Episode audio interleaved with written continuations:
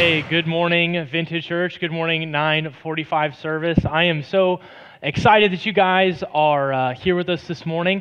Uh, if we haven't had a, a, chance to meet yet, my name is Daniel. I, uh, I'm sort of new to staff. i have been coming, sort of transitioning uh, out of the Army and onto staff here at Vintage Church full time recently. So uh, if we haven't had a chance to connect, I would love to meet with you uh, after service out in the guest suite. Just get to shake your hand and, and get to put faces to names and, and meet some of the people that I haven't had a chance to connect with yet. Um, I'm actually coming on staff here, uh, like Lindsay talked about, to help us launch our school, Vintage Christian, in, in the fall. Yeah, woo, we can move for that. That's great.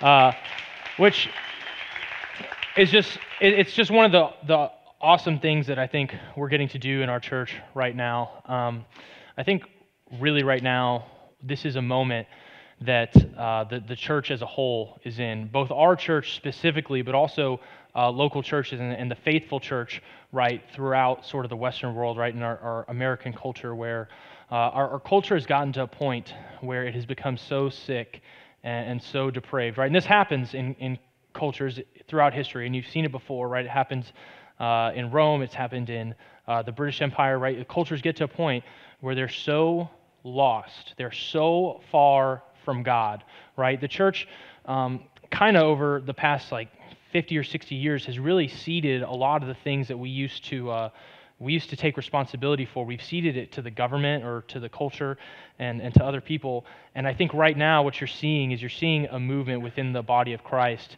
and, and basically calling us back and saying, hey, this is, this is not right. We're going to stand on this and we're going to be faithful here. Uh, the school is part of that. Our Spanish service is part of that. Launching new locations is part of that.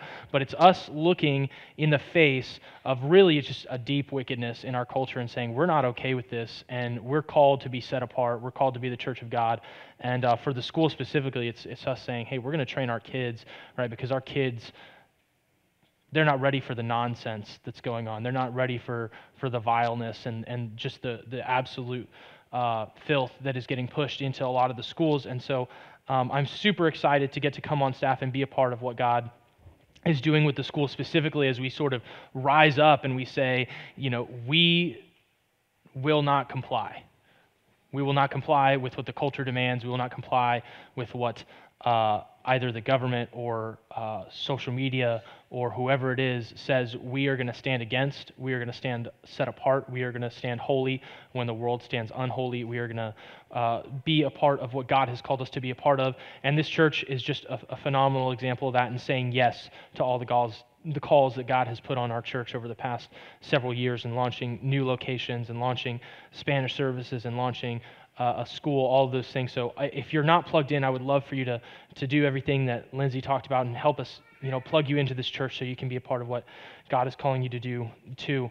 Uh, I think we have a photo uh, here of my wife and our family. Yeah, this is us. So if you see her around, that's my wife, Madison. Uh, she's the better looking of the two of us. Uh, and those are our two little boys. We have a two year old, Paxton. He's the one I'm holding there. And uh, Theodore, Teddy, he's uh, the one my wife is holding. He's six months now, so he's crawling around and stuff now. But uh, and then of course Nana, Paxton's little bunny, is featured there, as in most of his photos. So uh, if you see them around, those are, that's my family, and we would love to get to, to meet you and connect with you. Uh, and with that, I would love uh, to dive in with you to week two of our series called Run to Win, right, where we're talking about uh, healthy biblical strategies for living a healthy and uh, fulfilling life. I want to, uh, you know, orient on our, our verse for this series. Our, our main verse for this series is 1 Corinthians 9 24 uh, through 27. It says, Don't you know that the runners in a stadium all race? But only one receives the prize. Run in such a way as to win the prize. Now, everyone who competes exercises self control in everything. They do it to receive a perishable crown, but we an imperishable crown. So I do not run like one who runs aimlessly, or boxing like one beating the air. Instead, I discipline my body and bring it under strict control so that after preaching to others, I myself will not be disqualified. So that's the, that's the verse for the whole series. And I kind of want to talk uh, a second about just what we're talking about in this whole series, right? Because each week we're discussing a different area of your life. Uh, you can actually look and, and we've divided it up for you uh, here. And every week of this message is one of these sections, right, of the pieces of this pie here, um, your life is one whole piece. That's what we're talking about in this message. We're talking about these are areas of your life. These are areas where God calls you to be healthy. Because if you aren't healthy, right, you can't actually go and do the things that God has called you to do, right? We kind of all know that, right? It's, it's you need to be able to, to be healthy in order to, to go out and, and give and, and uh, fulfill God's purpose for you. You need to be able to, to go out and walk right in week one we talked a lot about spiritual health we talked about how you know if you don't get that right first everything else just falls out of place right? That's true. I mean, it's just true. If you're not spiritually healthy, right, you can't fulfill the purpose that God's called you to in life. You can't. It, you have to be spiritually healthy. But what I want to talk about right now is I want to talk about how each aspect of this affects every other aspect right? You are made as a whole person, and God is the God of you as a whole person. He's not the God of you in, split up into parts. When we see this, a lot of us tend to think about it as if our life is just in these little squares, right? I know that I, I've done this for years. I have a tendency, and it, it, it took some challenging from Christian mentors in my life to tell me, you know, hey, look at your life as whole and not as these little areas of your life, right? Because you think, you know, okay, well, I'm gonna, God is going to be my God on Sunday morning. He's going to be my God at 5:30 when I read my Bible. And you know, hey, you know, you pat yourself on the back because you do your quiet time when you get up, and then you close the book, and then the rest of your day has nothing to do with God. It doesn't work because God is the God of the whole. He's the God at the center. Christ is at the center, and He cares about your spiritual health. He also cares about what we're going to be talking about this morning, which is your physical health. Right? So, week two, we're going to take a look at your physical health because God has something to say about that too. God has something to say about what you do with your body. He has something to say about how you live. Uh, your physical health is a big deal to Him, and it affects everything else that you do too.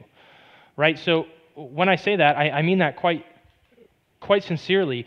Your body is the medium that God gives you to interact with every single thing in your life. Right? Everything you do uses your five senses in one way or another, right? What you do to the body that God gives you is all you're going to be able to do in the life that you have, right? So of course God cares about that, right? We kind of we kind of tend to think of like your your physical health as if it's not a spiritual thing, as it's just kind of off in a corner. It's one of those pieces, right? It's one of those pieces, but it doesn't really touch any of the other pieces. It's just off, it's alone, it's over there. It's not a thing that you need to worry about. It doesn't have anything to do with God. But of course, that's not true. God created your body, right? He created it and He gave it a purpose. Every work that He's going to call you to do with your hands is going to take it, right? He cares about your physical health. Each of us kind of knows on their own that your physical health matters to you, right? Everybody knows that your physical health matters to you. You know that when you're not taking care of yourself, when you're not sleeping and you're not eating right, you're not going to function as well. You know that, you know, your physical health, if you're sick, or injured, your quality of life goes down a little bit, right? I mean, your quality of life, it just drops. I've, been, I've gone through some of those seasons, you know, when, when you're injured and it's not as fun. Everybody knows that. If, if you could, you know, take a poll, hey, would you rather be injured or not injured? Most people would be like, not injured, man. You know, I want to be not injured. I, I don't want to be in crutches. I don't want to walk. I want to be healthy. Everyone wants to be healthy. Um, but what we don't do is we don't think about that God has something to say about it. Uh, of course God has something to say about it. And, and to drive this point home, right, a, a quick statistic for you the World Health Organization estimates that globally every year, physical activity leads to chronic disease that causes 3.2 million deaths every single year.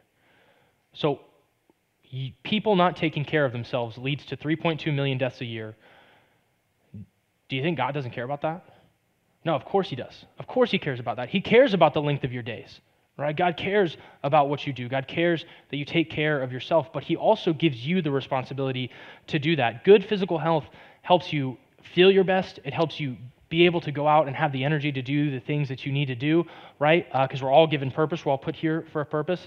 Um, and it allows you to go out and enjoy your life more because God gives you enjoyment in life. He calls you to enjoy it. And when you're physically miserable, it's really hard to find joy. And not that you can't, right? Because sometimes there's things that are unavoidable and you need to find joy in those things too, right? Sometimes, you know, you, you have an injury or you have an illness that's not your own fault uh, and you have something physically going on with your body and God does call us to find joy in those seasons. But it's easier when we do the things we're supposed to do and we don't become the cause of our own illness, right?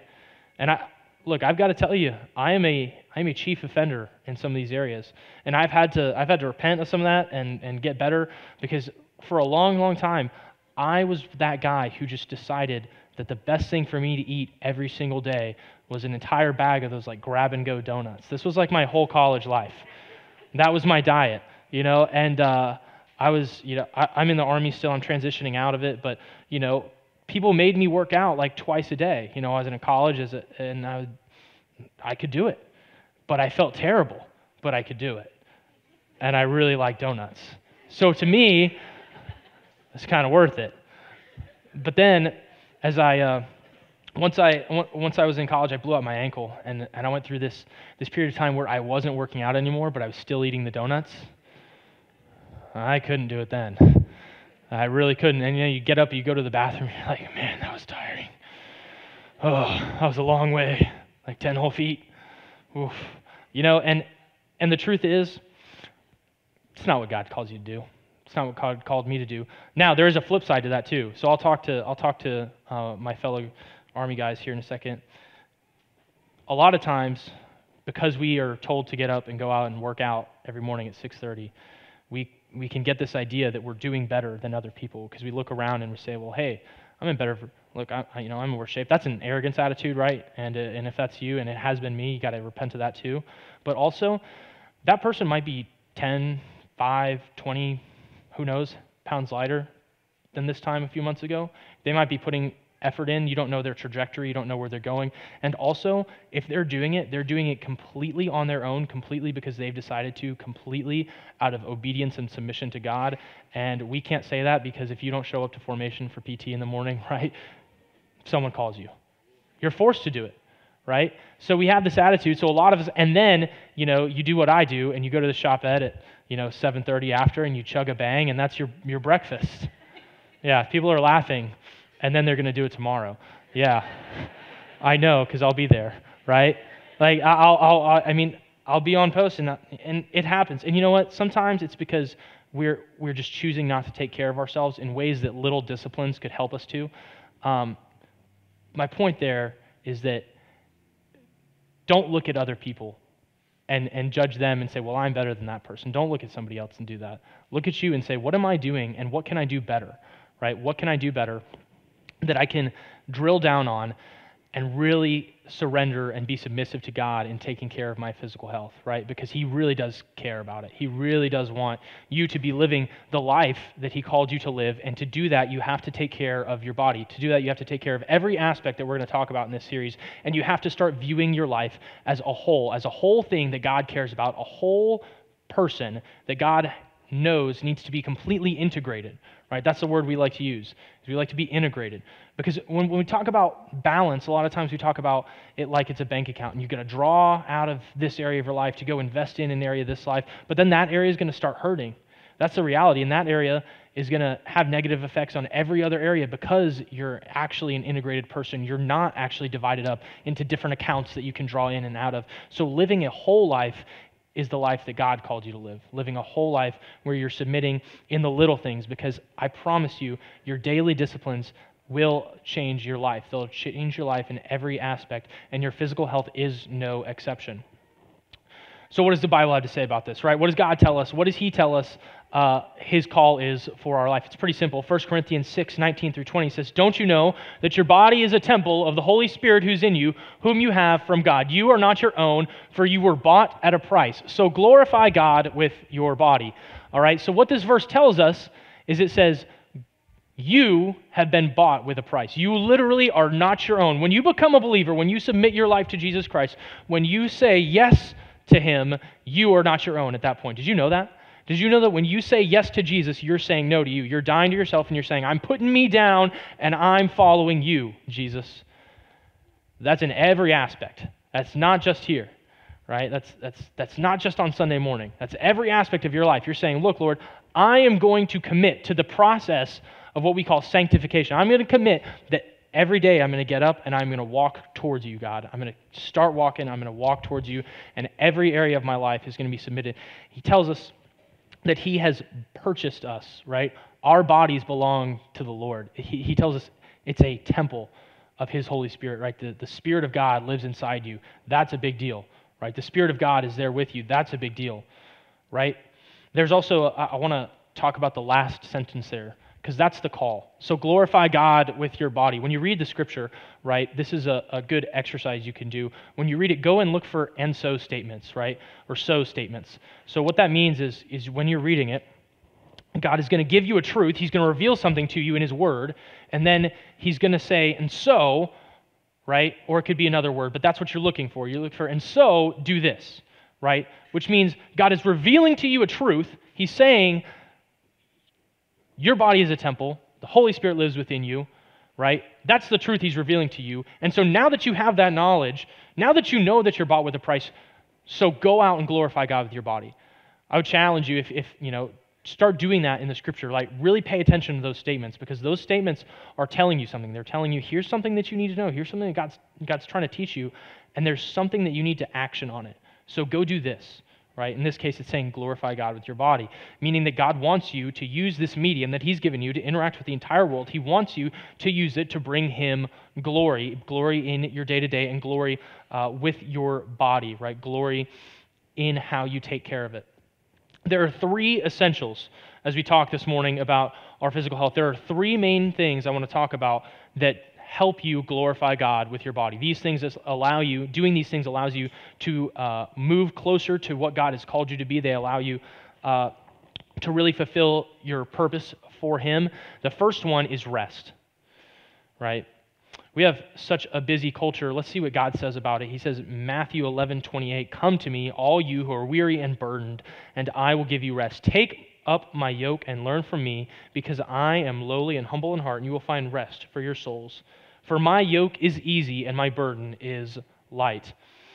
In Psalm 127 2, he says, He gives sleep to the one he loves. Come on. Amen. Yeah. Y'all feel loved when you, when you sleep, right? I mean, when you really get to sleep and you're like, oh man, it's time, right? It's, it's one of those things every night when I, my wife and I are getting ready for bed, it's one of those things where it's like that's some of the only time, you know, we get uh, to have with each other every day. Uh, and sometimes selfishly, I'm just like, oh man, can't wait to fall asleep tonight. You know, uh, got to focus on, got to be intentional about spending some time with her. But I do, I'm so excited because I'm like, man, it, I'm tired. I'm just tired, right? Because our lives are busy. And we are, we're working, right? And that's okay. It's okay uh, to value your sleep. And God is telling you, yes, He gives sleep to the one He loves, right? He gives you rest. Jesus says, Come to me and I will give you rest. That's, a little bit different, though, than what our culture says, right? Jesus is saying there, he's saying, Come to me. So your, your focus there, think about your orientation. We're going to talk about this more in just a second, right? Your orientation there in, in, in Matthew, where he says, Come to me if you're weary and burdened, I'll give you rest, right? Jesus is saying, Walk towards me. So we're going to talk about that because the rest that we talk about in our culture and the rest that God talks about in the Bible are not the same. They are just not the same. We are going to talk about that. That they are not. Rest is a part of God's plan for your health but it's specifically Sabbath rest. Right? Sabbath rest is not what we talk about. Let's look in, in Exodus, where God really outlines for us uh, his purpose for the Sabbath. He says, Remember, Exodus 20, verse 8, he says, Remember the Sabbath day to keep it holy. You are to labor six days and do all your work, but the seventh day is a Sabbath to the Lord your God. You must not do any work. You, your son or daughter, your male or female servant, your livestock, or the resident alien who is within your city gates, for the Lord made the heavens and the earth, the sea, and everything in them in six days.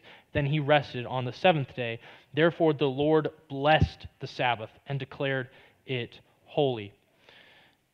In our culture, a lot of the time, we get super busy, and, and we kind of we either do two things. Either we never rest, which is something that some of us do. We, that's a tendency. Or uh, we constantly are just thinking about rest, right? We're just all we want is our rest, and it's all that are all that we're oriented on, right? That's not what God tells us to do. That's not the kind of rest that He calls us to. Neither of those are correct.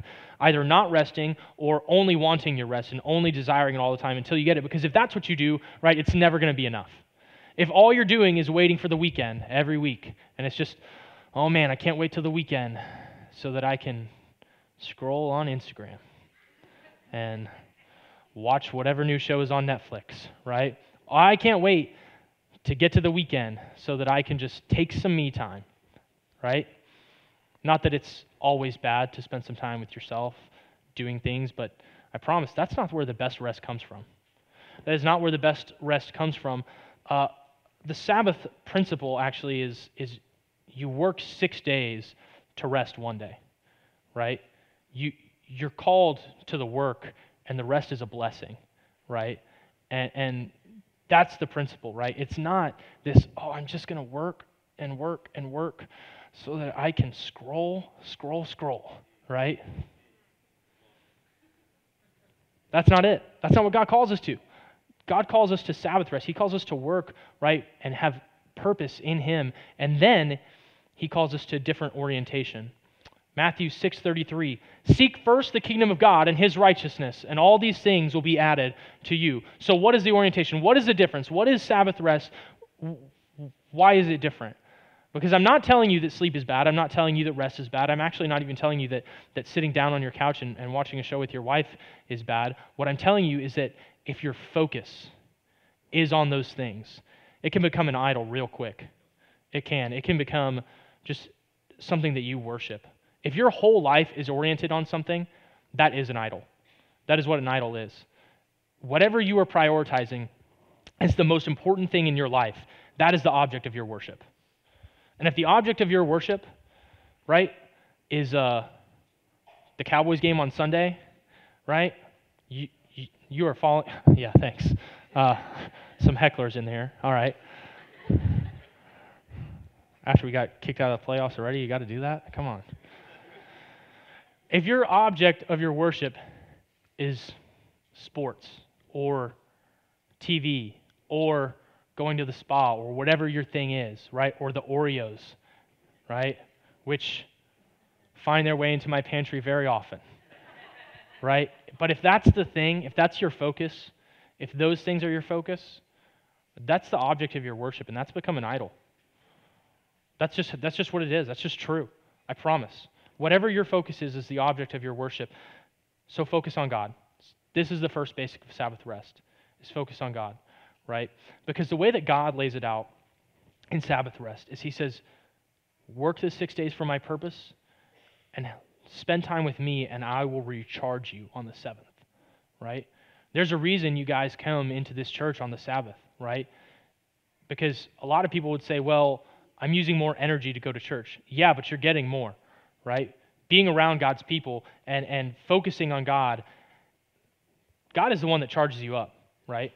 God is the one that refreshes you. God is the one that gives you the energy to deal with the things that you have to deal with in your daily life. I promise you, one extra hour of prayer a week will be more refreshing than one extra hour of sleep. I, I promise. You scrub your life clean, add an extra power, hour of prayer to your week, it will refresh your soul, man. It is true. It will be refreshing. An extra hour in the Word is going to do more for you than an extra hour of sleep ever will. I promise. Focus on God, and that's when you're going to start to find your rest. The second thing is worship with your family.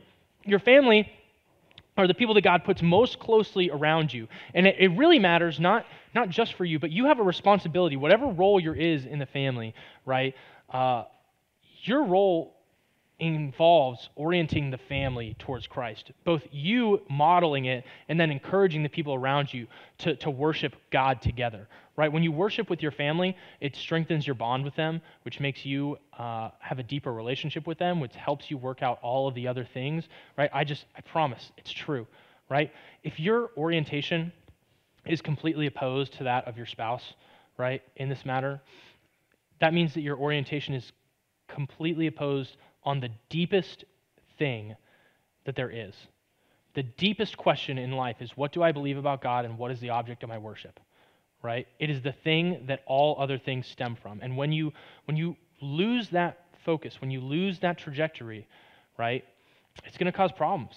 Worship with your family, lead your family, men especially, speaking to you here for just a second, right? Your your family needs to be worshiping together. Worship looks like reading the word. Worship looks like serving each other. Worship looks like prayer together. Worship looks like talking about God and not leaving Him in a box that you can unwrap for an hour on Sunday morning and then put back inside and stuff away in a closet and not talk about Him until next week. That's what worship with your family looks like. And men, that's our call. You're called to lead your family. So if we're failing in that area, right, you're failing your wife, you're failing your kids, right? So I'll get off on that for a second, but I'm just saying, men, that's our call, right? It's everybody's job, but men specifically, get up there and lead, right? Uh, if you're wondering how our culture got into the place where it is, it's because weak men led it. It's because weak men sat by and they gave away their responsibility. All right, weak men sat by and they gave away their, their duty and they said, I'm going to rest and I'm going to focus on my me time and I'm not going to go and lead my family today. Right? I'm not going to have the hard conversation. I'm not going to do those things. That's how we got to where we are today. Weak men create hard times. We're in the hard times. That's where we are in that cycle. Weak men create hard times, right? The third thing for Sabbath rest is to serve others at church, right? So you see this in these three things, right? The, the three most important groups in your life God, your first orientation, your family, the people next closest to you, and then the body of Christ. These are the, the, the things that God calls us to be around God, your family, and the church. Serve others at church. And you might say, well, serving isn't really resting. Okay, maybe you're not doing it right. I mean, seriously, maybe you're not doing it right. Maybe you're serving out of a sense of obligation and, and uh, not out of a sense of joy. And I promise there's a difference. And I was that guy for a long time. I served because I thought, oh, I have to do this because it's a block that I have to check. God is not the God of checking boxes. Everything that God gives you to do has a deep purpose, right? Serving at church is no exception right? And this is not just me telling you, right, like uh, trying to make you feel bad. It's me telling you, like, uh, which, by the way, let me let me talk about that for a second. God doesn't want you to just feel guilty. God wants you to repent and get right, right? So if if you're sitting here this morning and you're saying, I've been coming to this church for a long time and I haven't stepped up and gotten on a serve team, repent and get right. I mean, seriously, God calls you to be a part of the church. What are we doing? If you're just going to be a non-participant, that's not what you're called to. That's something you need to repent of and get right. Serve others at church. And then when you bring that joyful attitude into serving, right, it really does. It changes your life. It is more restful. When you leave church with a sense of joy because you've done something with purpose and you've been around God's people, I promise you that is going to help refresh you and it's going to give you strength to go throughout the rest of your week in a way that an extra hour of sleep, an extra hour of Netflix never would. I promise. That is, our culture is selling you a cheap substitute. And the real deal is God, your family, and church. The real deal is God, your family, and church. That's what's going to give you rest. God cares about your sleep. He cares that you take care of your body in the most fundamental way. Some tips for doing that, right? Establish a consistent sleep schedule, create a bedtime routine, avoid screens and bright lights, avoid caffeine, alcohol, and large meals, and stage the next day, right? Do daily disciplines for your rest, right? Because you do need to take care of that other that one area of, of actual sleep. That does matter. So hear me, this does matter. Take care of your sleep, right? But make sure that when you're talking about the, the kind of rest that God calls you to, right, you're not worshiping your rest, you're doing Sabbath rest, right? Uh, and then you're taking care in the daily rest, how you're called to. The next thing, uh, th- there's another area that God really calls us to submit to Him uh, when it comes to our bodies, and that's diet and exercise, right? Everybody kind of, I'm sure that when we, I told you we were talking about physical health, everyone knew we were going to get here to diet and exercise this morning. Um, I will say this, right? All of us in the army, right? This is not our time to look around and judge and tell other people how great we are because somebody else makes us get out of bed and work out and somebody else makes us go and, and get in shape. It's not our time to look around and judge other people. What it is our time to do is to surrender this area of our life and understand that God does have a purpose for it. Right? There's a, there's a story in the Old Testament, one of the great stories of the entire Old Testament is, is the story of Elijah, right? He's uh, Elijah's an Old Testament prophet. He uh, is going and he's uh, standing against these wicked prophets of their time that worship a false god named Baal, right? Uh, just a pagan idol. And the, Baal has hundreds of prophets on his side, and the whole nation of Israel has sort of turned away from God, and Elijah's the only guy. And he sets up this challenge for him and for uh, the prophets of Baal. And Elijah says, All right, look, I'm going to put my offering over here, and you guys pour a bunch of water on it, do whatever you want, I don't care uh, and you guys put your offering over there, and you guys go first. I'm going to let you guys pray to your God, and you guys can, you know, we'll call down fire from heaven, right? Because if we're talking about God, you know, that's something He's able to do, fire from heaven. So you guys just call your God, and I'll call my God, and we'll see, you know, who's real and uh, who's full of crap, right? And uh, so the prophets of Baal, they go over here, and they're like, all right, yeah, dude, we'll do this, you know, because there's hundreds of them. Clearly, hundreds of people are right over just one guy, right? And clearly, that's how that works. So they're like, hey, Baal, you know, just give us some fire real, real quick. Nothing happens. Nothing happens. Nothing happens. They're cutting themselves. They're praying, all this stuff. Elijah's making fun of them. He calls down fire from heaven. He says, Look, Jehovah God, boom. It says, Not even the bones were left.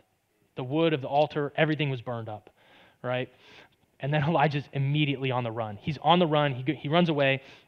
And uh, he's, he's in this place where he's super depressed because they start chasing him, right? They're not happy about this, right? Instead of repenting, they chase him. So they chase him, and when he gets to where he's going, he runs far away, and he's super depressed. He's sad. Look what, look what God tells us he does in 1 Kings 19. Suddenly, an angel touched him. The angel told him, Get up and eat. Then he looked, and there at the head, at his head, was a loaf of bread baked over hot stones and a jug of water. So he ate and drank and lay down again. Then the angel of the Lord returned a second time and touched him. He said, Get up and eat, or the journey will be too much for you. So he got up, ate, and drank. Then, on the strength from that food, he walked 40 days and 40 nights to Horeb, the mountain of God. So, what we learn here is that when the great prophet of the Old Testament was sad and tired, God gave him a snack and a nap. So, what we learn? We learn that the great prophet of the Old Testament still needed to take care of his body. He needed to do the things to take care of it, and that God saw his need and he cared about it. Right? Colossians 3:17, whatever you do in word or deed, do everything in the name of the Lord Jesus. Give thanks to the Father through him. Here's just some quick tips for diet and exercise. One, eat a balanced diet. Uh, there's many of them that you can find, but do your research. I'm not going to sit up here and, and uh, go through all those. Limit processed and sugary foods, right? Uh, we've learned over the past 60 years that what they told us about that cool food pyramid is just a lie, and uh, Frosted Flakes are not the most nutritious breakfast. Uh, drink a lot of water, plan your meals in advance, practice moderation, and ask for help. Asking for help is great. It's a great way that you can tie in uh, your spiritual family to help you in your real day to day goals, right? Uh, and really integrate your life. For exercise, you can schedule it, set achievable goals, just give yourself little wins. If this is something you struggle with, man, little wins help a long way in the beginning. Change it up, right? Keep yourself excited about working out. Exercise with a friend. Again, accountability is key. And then avoid comparison. Comparison is the thief of joy, it's also the thief of results, right? Because if you are only looking at other people, you are never going to see the results that you're having, and you're also never going to see uh, the next thing that you need to do to get those results. So avoid your comparison, right? One final thing I want to talk about before we, we close out today this, this third thing is the most important thing when it comes to your physical health. It's something that if, if you had to spin a wheel and guess, I'm, I'm guessing you probably wouldn't put this in the physical health category, but I can actually prove it to you in a second that this is the number one thing you need to do for your physical health in order to glorify God, and that's community. Community is the most important thing. 1 Timothy 4:8 tells us, For the training of the body has limited benefit, but godliness is beneficial in every way since it holds promise for the present life and also for the life to come. Some physiological benefits of community. It reduces stress and improves your mental health, it increases your lifespan, lowers your risk of chronic disease, it promotes physical activity, and it provides social support and a sense of belonging. There was a study done by Harvard that started in 1938. It ran for over 80 years and it studied a, a, couple of thousand people. And they, at the start, they, they started them over the course of their life and they asked them all about their habits, right? They asked them, do you smoke? Do you drink? Right? How often? How frequent? What do you eat? Do you exercise? What is it? You know, do you have family history of heart disease? All of these things. And the study after 80 years, it came back and they asked him, Are you satisfied with your life? They checked to see if they were alive, and then they saw how long they lived. You know what they found? They found that the number one indicator, not a important indicator, the number one indicator of if you were going to live till 80, if you were going to be healthy at that age, and if you were going to be satisfied with your life, was healthy relationships. The number one thing. The number one thing for you to take care of yourself is healthy relationships. It matters more than if you have heart disease. In fact, if you don't have them, it can cause it. I, by the way, the church is the community you need to be a part of. It's not just bingo club. Do that if you want. But there is something different about the church there is something powerful about being a part of God's people. You have a responsibility to yourself, to your family, and to the church to come and to serve and to be an active member of the body. Hebrews 10, 24 and 25 says, And let us consider one another in order to provoke love and good works, not neglecting to gather together as some are in the habit of doing, but encouraging each other, and all the more as you see the day approaching. This is God saying, Get around my people. Go and be with them. Go and rub shoulders. And, and also, don't just walk in and walk out. And don't, don't be the church online. We don't do that here. We don't do that here because what we learned is that the church online is not the church of Christ right? Because church is not a sitcom, it's not a soap opera, right? It's not a it's not a show. You don't get to turn on and turn off church. That is a terrible habit. What you do is you come and you be a part. Come and be a part. We are inviting you. We are eager for you to come and serve and be a part of this church. And you know what? We actually want more for you than we want from you. So as you hear me saying serve, I'm not saying that because we have a desperate need. You know what? We have very faithful people in this church that serve. We're going to be fine here at Vintage Church, but you need to serve because you need it. You need to serve because you need it. You need to be a part of this community because it is how God designed you to live. Be proactive in that. This is how we do it. Some tips. We be proactive. We serve one and we sit one. Our staff serve one and sit one. Our staff serve in our church, right? They serve and sit because they need the, the word, they need the worship, and they need to serve, right? Join a small group, man. Some of the best friends I've had my whole life, I'm in touch with. Yeah, whoop whoop, small groups. Vintage Dot Church slash small groups. I mean, really, you're going to grow deep relationships in those small groups. Be around people who really know who you are, right? Come meet us in the guest suite after service. Get connected. Get our app. Yeah, right? Stay up to date on what's going on so you can come to events and then take someone to lunch or coffee. Someone you don't know, someone who knows something that you don't know, buy them lunch and get wisdom, and that's a good deal.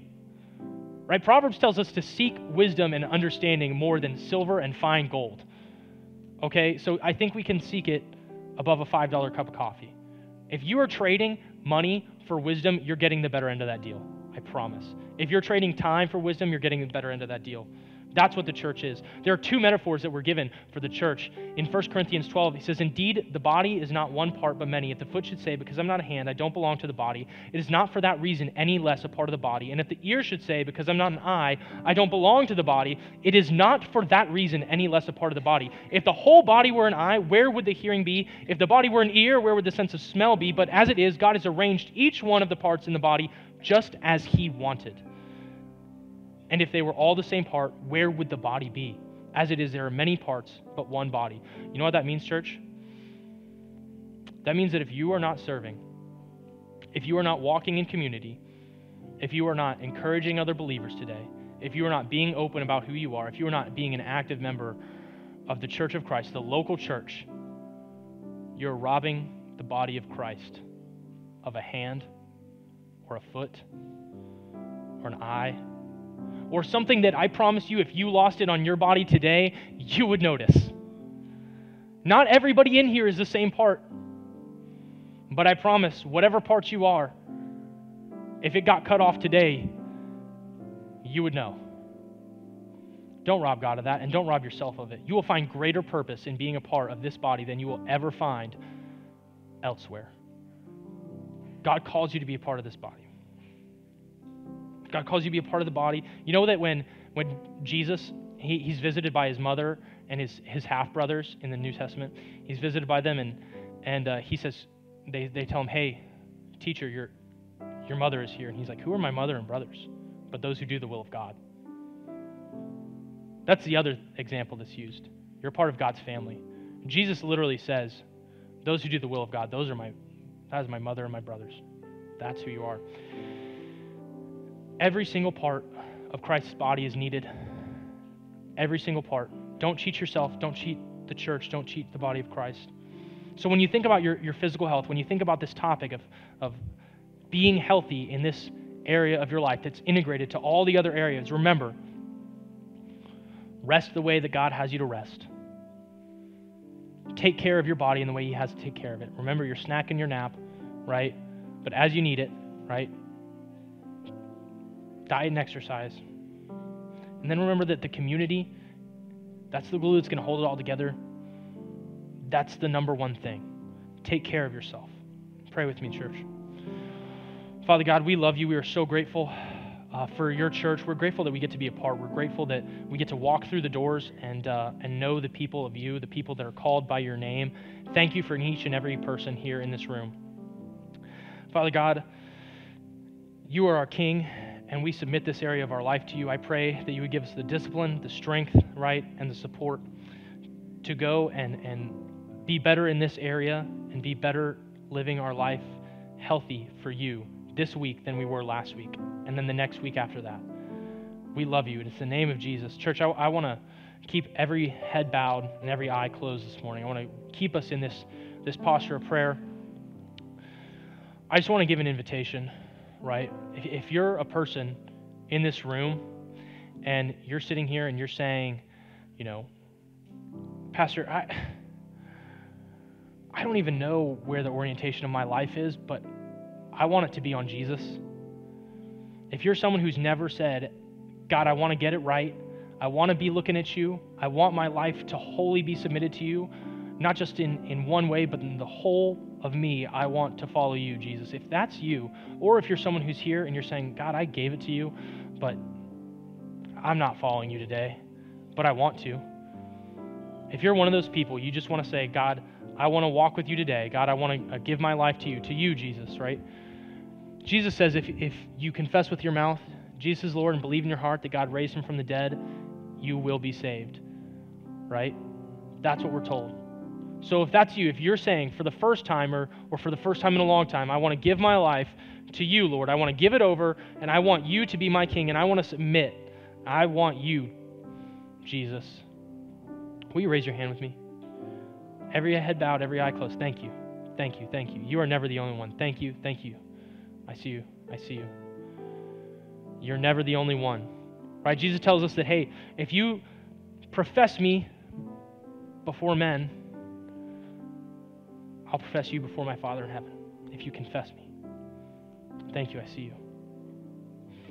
That's what Jesus tells us. I would love it, church, if, if everyone would just, with those of us who made that decision this morning, uh, pray alongside us. Just repeat after me as we go through a prayer, right? Everyone just do it to encourage our, our new believers with us this morning. Will everyone just repeat after me? Father God, we love you and we want to be made whole by you. Lord, we pray this morning that our lives would be yours. I invite you into my life, Jesus. I want to give you control. I proclaim you as, I proclaim you as my Lord, as my Savior, as my King. I love you, and I want to know you. In the name of Jesus, we pray. Amen. Amen. All right. Thank you, church.